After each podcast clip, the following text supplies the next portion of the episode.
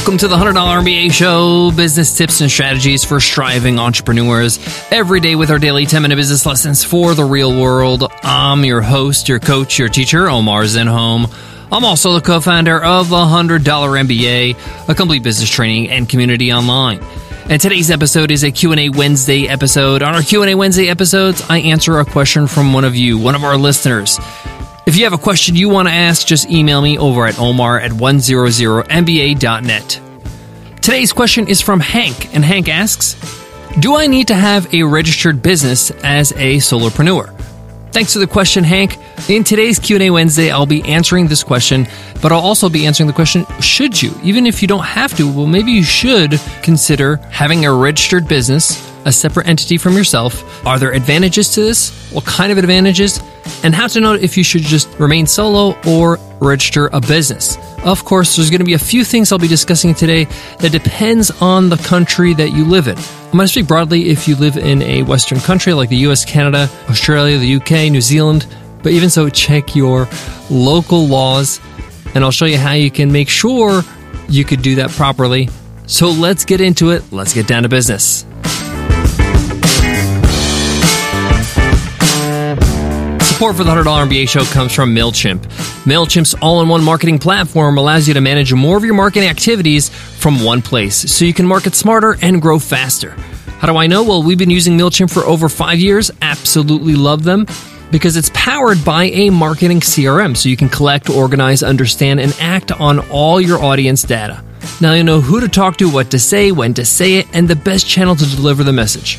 Learn more at MailChimp dot com.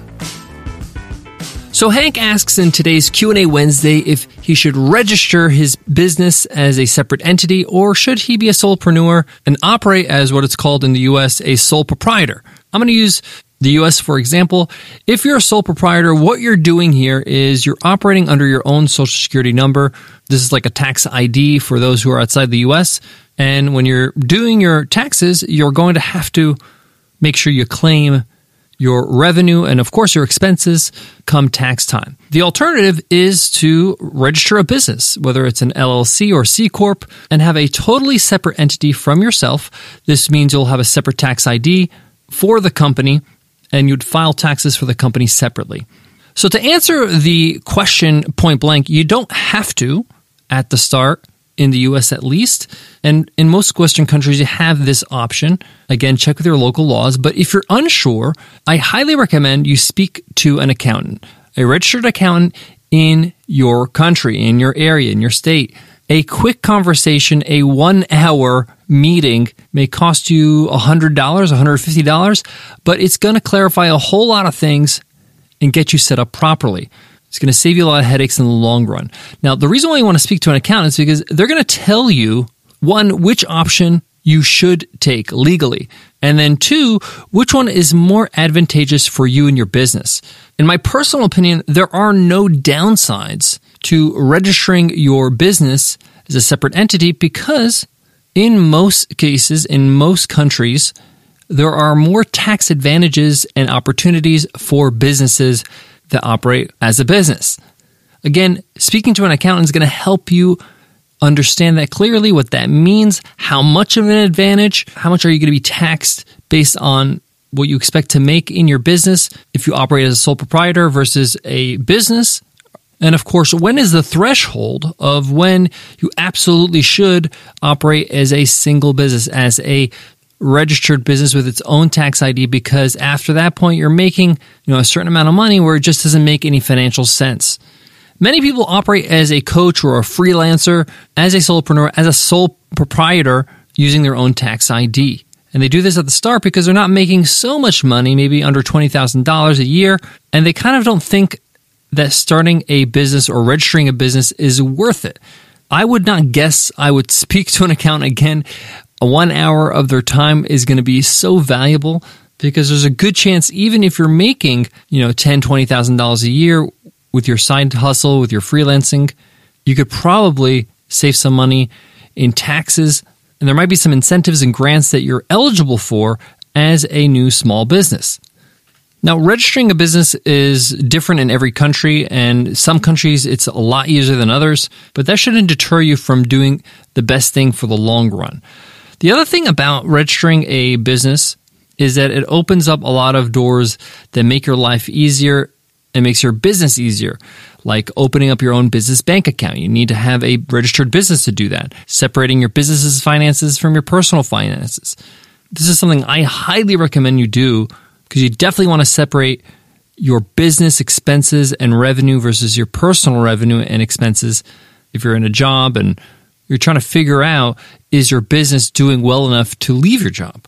Now, I know it sounds like a cop-out, hey, just speak to your accountant, that's the answer of today's question, but it's the best advice I can give you because when I did this, I started to see the advantages that I was neglecting. A lot of us kind of shy away from doing this because we're in this gray area or we just don't know. We're not experts at this. So speak to an expert. It's going to be well worth the money that you spend. Many chartered accountants will even have a free consultation, so it may not cost you anything to get this advice. And often these accountants will be able to guide you and point you in the right direction or refer you to somebody who can help you register your business. It doesn't have to be super complicated or expensive. Again, depends on your country, but I know in the U S, uh, LegalZoom is the service that will register your business for you. You fill out some forms, they do all the hard work, and they send you back everything done with your business tax I D and everything.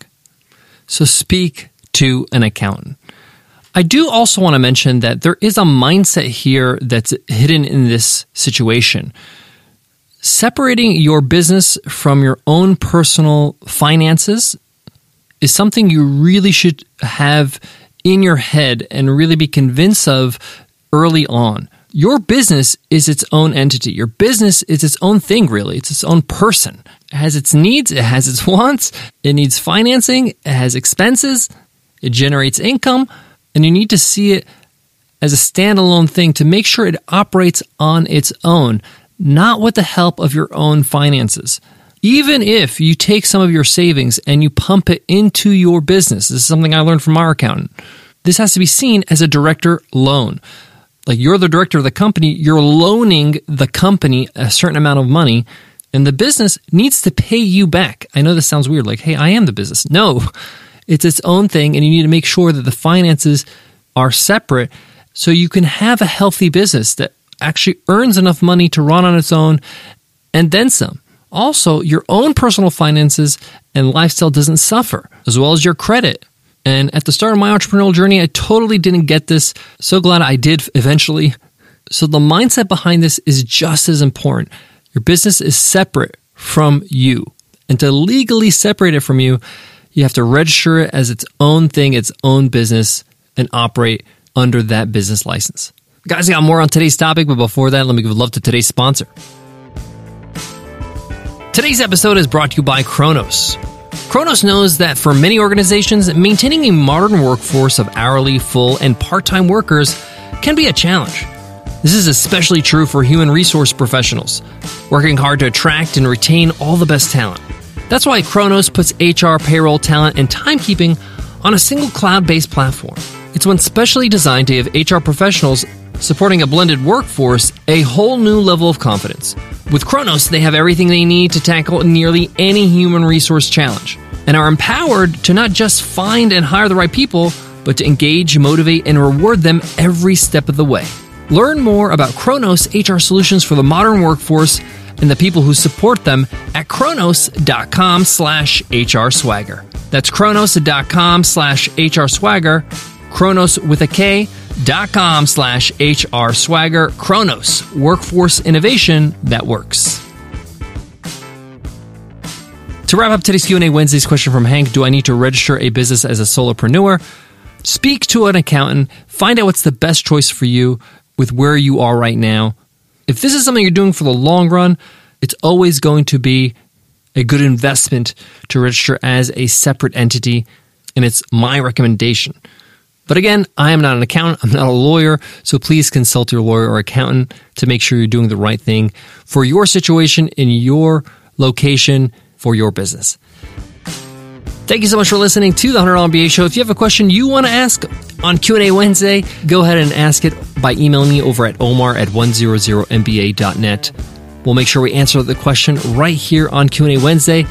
If you love the show, make sure you hit subscribe right now so you don't miss a beat. By hitting subscribe, you tell the podcasting app you use, hey, I love the show.